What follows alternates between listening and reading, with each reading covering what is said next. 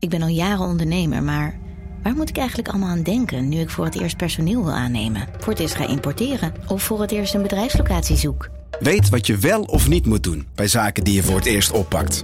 Check kvk.nl voor praktische stappenplannen. KVK, hou vast voor ondernemers. Al 125 jaar kwaliteit voor jou thuis met Miele. Dat vieren we met jou.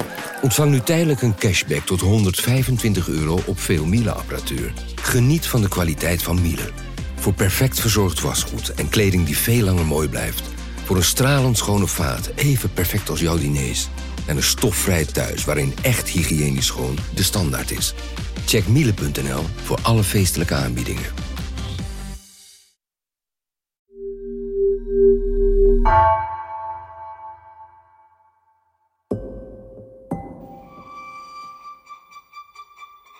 Wat gebeurt er met je leven als je iets opeens niet meer kan? Ik kon, ik kon heel goed eh, zwemmen. Heel goed. Hele enden en doen. Maar dat is, dat is weg.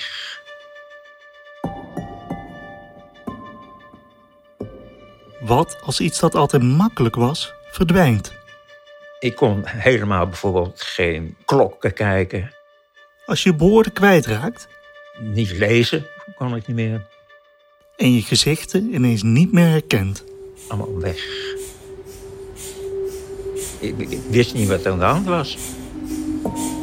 Goedemorgen, we gaan een MRI maken van het hoofd. Blijft u stil liggen. De volgende scan duurt 4 minuten.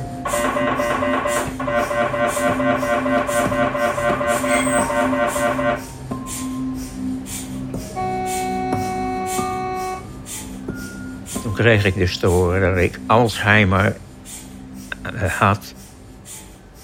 Ja, nou, dat had ik dan. Wat als je weet dat je hersenen langzaam verdwijnen?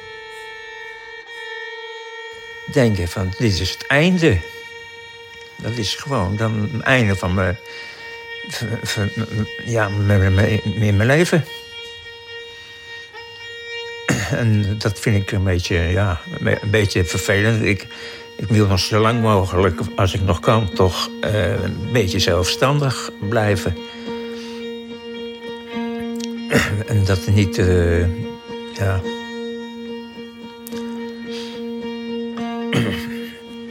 Dat, eh, dat weet ik nog niet precies wat ik, wat, hoe het afloopt.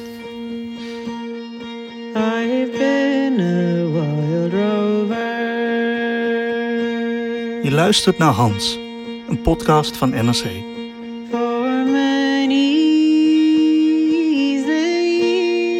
Ik ben Enzo van Steenbergen en al jarenlang kom ik over de vloer bij Hans Goubertus, een verwarmingsmonteur uit Amsterdam.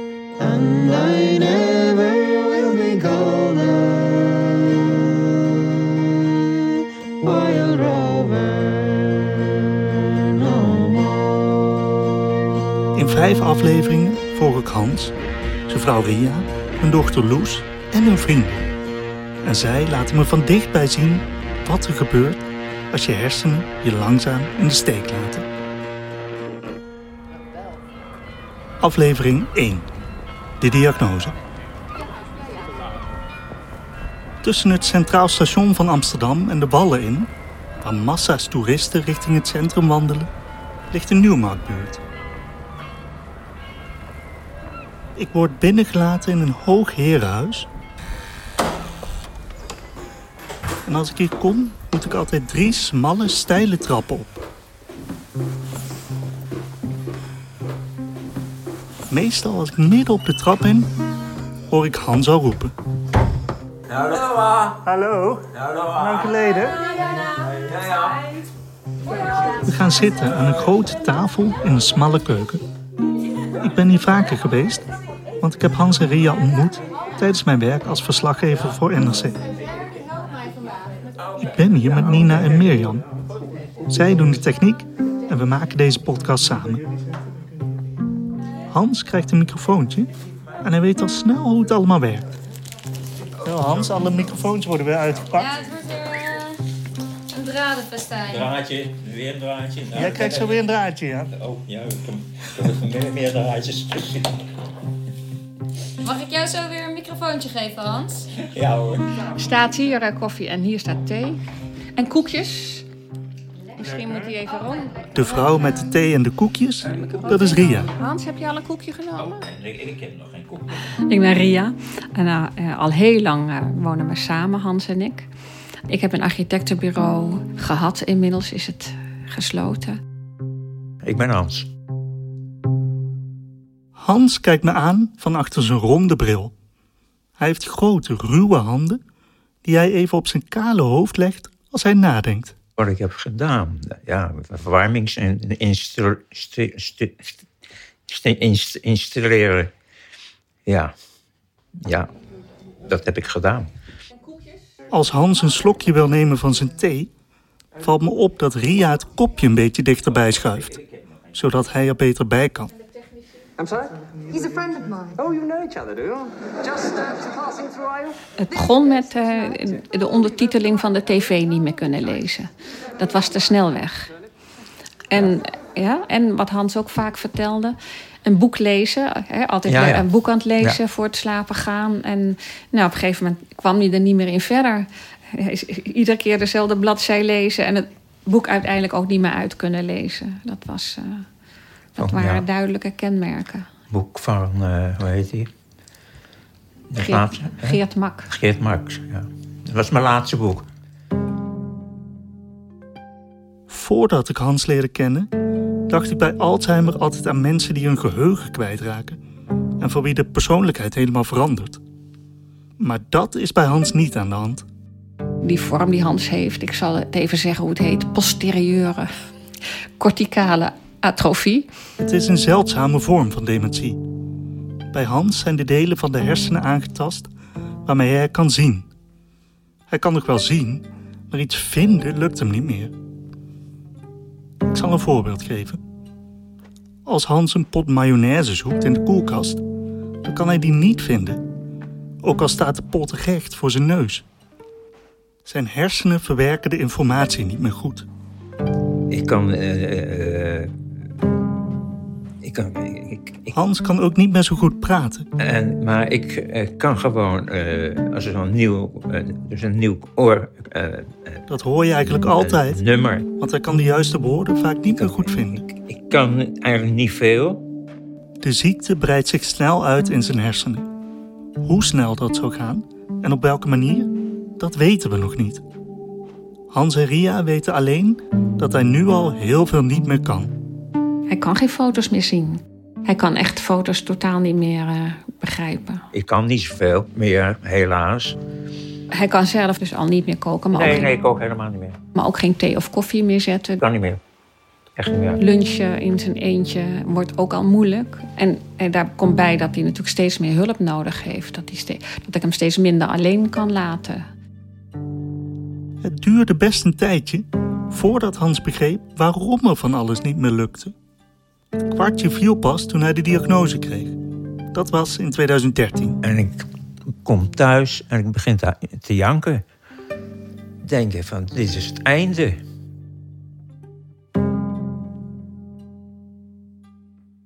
Hans en Ria hebben ook een dochter, Loes. Ze is begin 30 en heeft een vrolijk gezicht. Ik vraag haar hoe het was om te horen dat haar vader ziek is. Nou, dat heeft wel echt even flink eh, wat gedaan. Dat je opeens denkt van oké, ik kan toch echt wel misselijk worden van verdriet. Het valt me op dat Loes hetzelfde doet als Hans als ik over iets moeilijks begin. Ze blijft steeds glimlachen, zeker als haar vader erbij is. Ik was ook heel verdrietig, papa. Ja. ja. Ja, dat wil je niet. En Nee, je, dat en is je, niet ja, leuk. je, je gunt toch ook je ouders gewoon een gelukkig eh, oud en samen Ja. zijn. Eh, ja, Wat voor band hebben jullie met elkaar? wat voor een band. Ja, in ieder geval een goede band, zou ik zeggen. Wat voor een band hebben wij, papa? Heel goed. Ja, zie je? Ja. Als Loes praat, draait ze zich vaak om naar Hans. Soms zie ik ook dat ze even zijn arm aanraakt. Op welke manier is, is Hans nog heel erg zichzelf nu? In eh, zijn vrolijkheid. Dit is gewoon wel... Niet zo gekke weg trekken. Doet hij ook al zijn hele leven. ja. Ja. Gezelligheid, vrolijkheid. Dat, eh, dat is hij nog, daarin is hij nog wel echt zichzelf. Ik ben heel blij, want je hebt ook vormen van Alzheimer... waarbij je karakter aangetast wordt. Dat dat niet zo is. Dat hij wel gewoon nog is wie die is. Ja. Hoe heb jij Hans zien veranderen de afgelopen jaren? Ehm, nou ja, van iemand die altijd, eh, zodra we ergens eh, op een camping aankwamen, als eerste de, de plek verliet om al, de hele boel te verkennen. En als we ergens waren met wie dan ook. Op een gegeven moment was Hans weg. Ja, die was even de, de buurt aan het verkennen en eh, gewoon aan het kijken wat er allemaal te doen was in de buurt. Ja, kijk, hier kunnen we heen. Daar is een leuk cafeetje en daar is een leuk restaurantje. En hij ontdekte altijd alles. Ja, dat, dat is natuurlijk nu niet meer mogelijk dus ja, dat, dat is denk ik in, grote lijnen ook wel de grootste verandering. Dat van iemand die altijd heel erg zelfondernemend en zelfstandig op uh, avontuur op pad ging, naar dat dat gewoon heel vaak niet meer gaat. Ja. Denk je nou vaak na over hoe het, hoe het komende tijd zal zijn? Uh, hij gaat me alle moeilijke vragen. Alle moeilijke vragen? Ja. Ja, ja die heeft hij goed voorbereid. Ik ben er al gewend hoor. Ja, jij bent er wel gewend. Goed zo. Um, ja. Ik denk dat het moeilijkste ervan is, is dat hij zichzelf ook soms heel erg realiseert. Hè, wat, dat hij al die dingen niet meer kan. Dus dat dat stukje bewustzijn nog wel heel erg er is. En dan merk je ook als je daarover hebt, dan, dan ja, dan wordt hij altijd wel wat, uh, ja, wat sip van, zeg maar. Nou, kijkt hij heel serieus. Nou, ik vind, ik vind het helemaal... Nee, ik vind, je, praat, je praat zo mooi. Oh, praat en, en hij, hij, hij zegt niks meer ineens. oh, praat hij altijd ja. zoveel anders. hij stelt alleen de vragen. ja. Daar word je stil van, hè? En Verloes begint te praten. Vind je dat mooi? Heerlijk. Toch?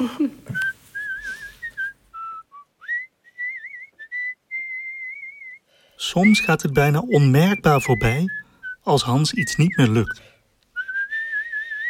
Maar de andere keer verliest Hans iets waar hij maar moeilijk overheen kan komen. Zoals de woorden van zijn lievelingslied. Het nummer dat hij altijd en overal zong.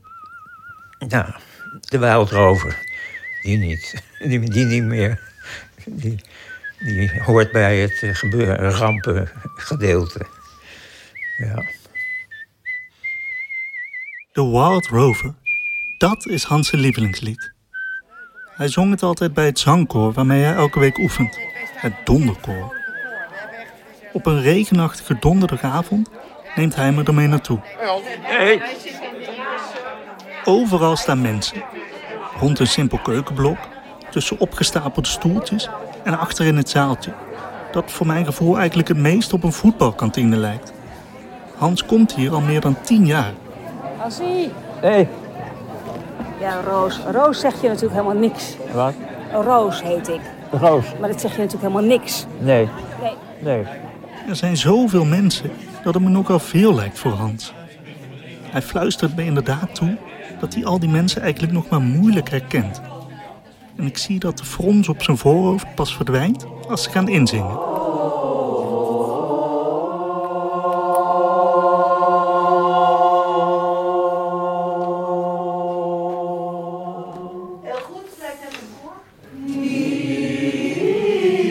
Ik ga in een hoek zitten en kijk het zaaltje in. Zie een stuk of dertig mannen en vrouwen in een half cirkel staan. Hans staat precies in het midden, tussen het groepje zangers met een basstem.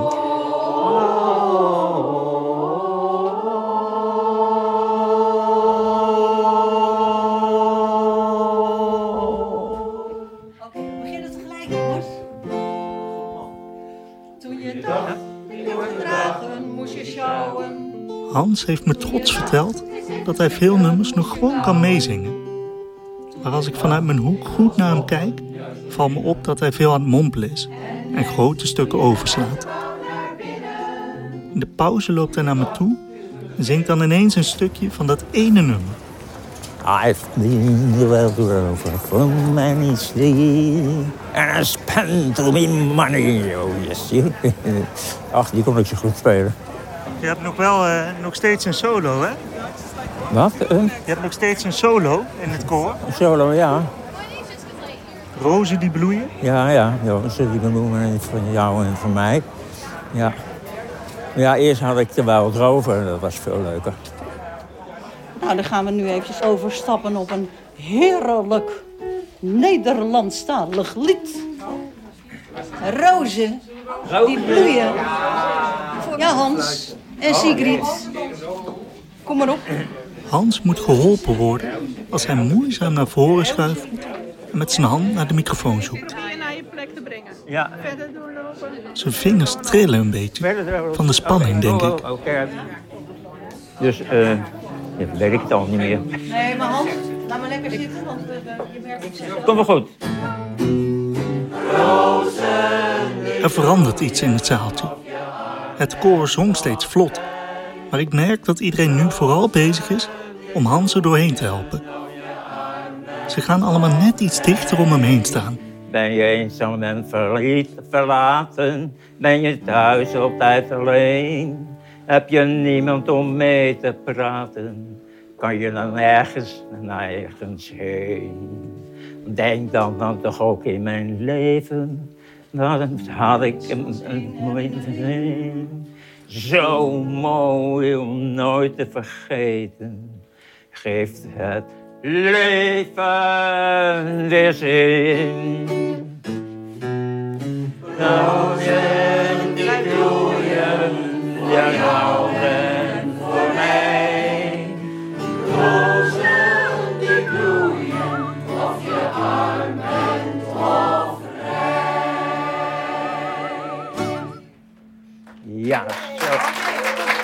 Ja, ja. Oké. Ja, Hans is een gangmaker. Een, eh, Die houdt van lol, plezier, eh, swingen, dansen. Als een elastiek, de hele avond. Zo beschrijven Hans zijn vrienden Jan en Agaat hem als ik bij hen thuis op bezoek ben. Die kan, kan zich bewegen en het ging de hele avond door. Tussendoor ook wel een eh, flinke hoeveelheid eh, drank. Dat was, on- was onmiskenbaar. Die bieren die zij konden verstouwen, dat sta ik nog steeds versteld van. Als ik dat hoor, besef ik dat ik de avond van het koor een glimp heb gezien van de Hans zoals hij voor zijn ziekte geweest moet zijn. Iemand die dus eigenlijk altijd vrolijk is, eh, altijd initiatieven nam, eh, bezig was, eh, ideeën had. En, eh, wat heel sterk bij hem was, was dat hij, eh, hij was heel bindend. Hij wilde het alsmaar bij elkaar houden. En eh, als we weer iets, iets gingen doen, dan eh moet eten en weer bij elkaar komen. En Jan legt zijn grote werkhanden op tafel. Hij heeft vroeger met Hans aan huizen geklust. Na het werk doken ze altijd meteen de kroeg in. Nou, ja, zo leerde je hem kennen. Als, is iemand die altijd vrolijk was, eh swingend, dansend, fluitend. Ja, Ja. Als ik Hans zag, dan was het eigenlijk bijna altijd zonder Ria. Dus dat waren naar mijn idee ook een beetje gescheiden levens die, eh, die zij hadden. Hans ging naar het café en Ria ging soms mee, maar lang niet altijd. En eh, ik denk vaker niet dan wel. En dat vind ik een van de, ook een, van de moeilijke dingen voor wat ik nu zie gebeuren. Die eh, gescheidenheid tussen die twee, dat is nu absoluut niet.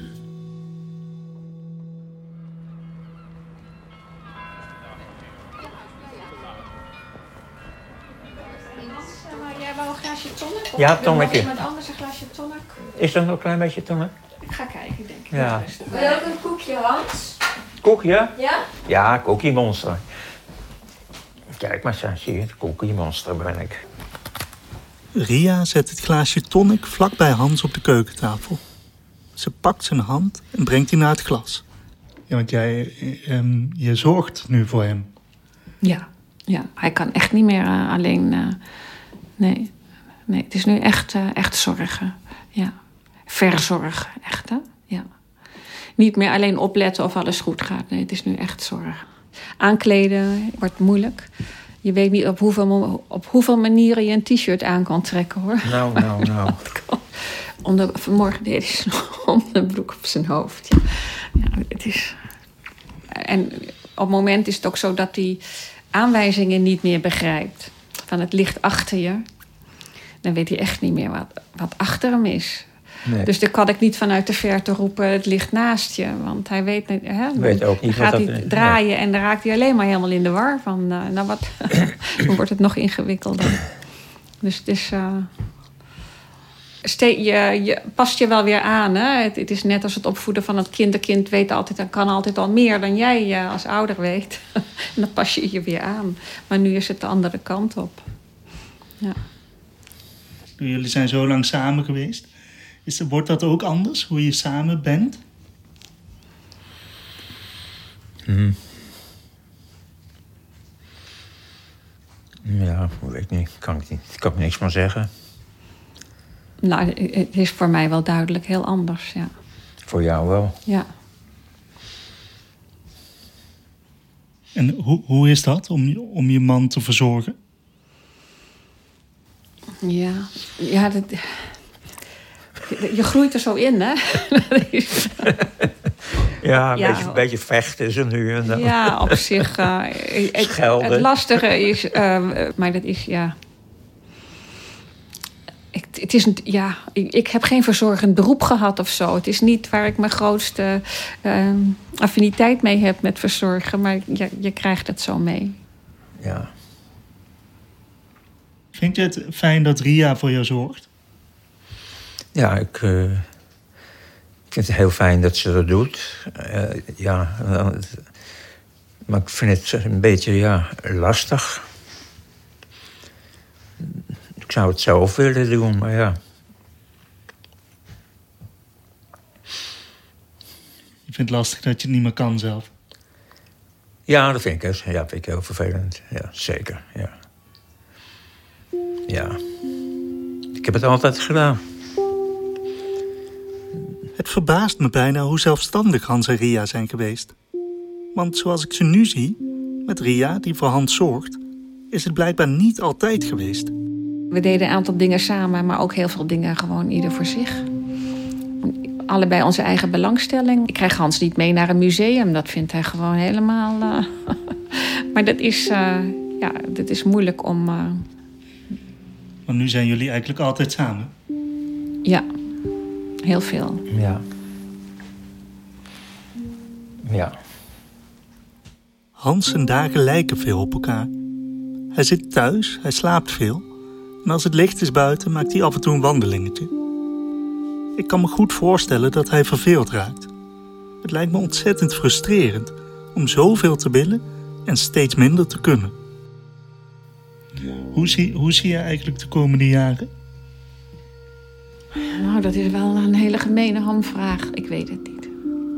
Er komt een moment dat hij niet meer thuis kan zijn. Dat is een van de dingen voor de komende jaren. Wanneer weet ik dan niet. En wanneer het moment zal zijn, weet ik ook niet. En eh, ik kijk niet graag naar de toekomst. Want ik, ik denk alleen maar van, oh, weet je, wa- wat zijn de grenzen? Wat gaat hij straks allemaal niet meer kunnen? Ja, maar ook omdat het ook heel langzaam eh, ja, eh, gaat het steeds erger worden.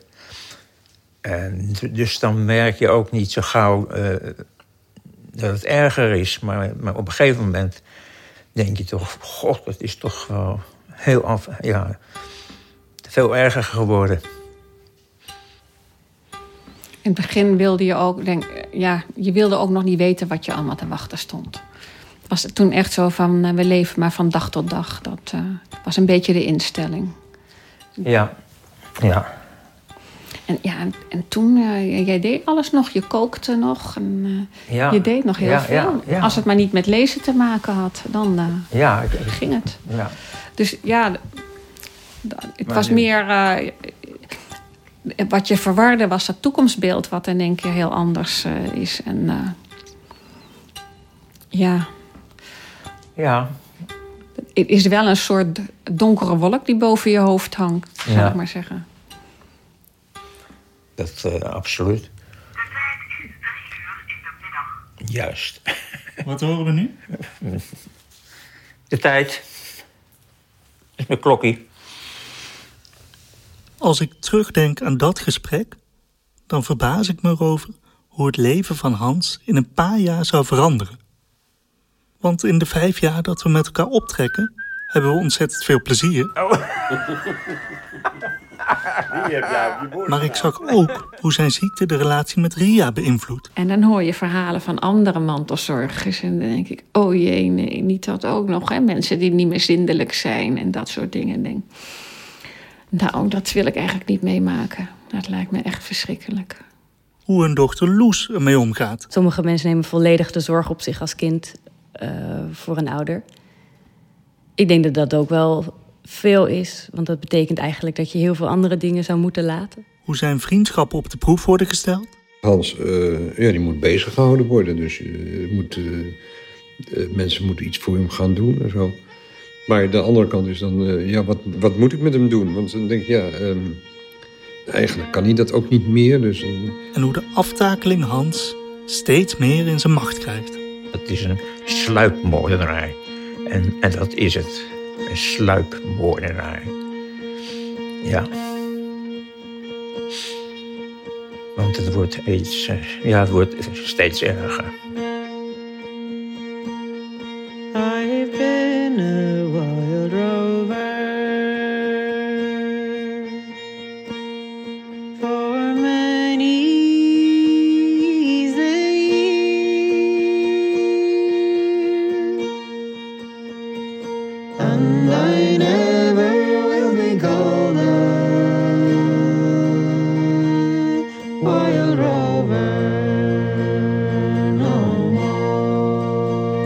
Dit was aflevering 1 van Hans, een podcast van NRC.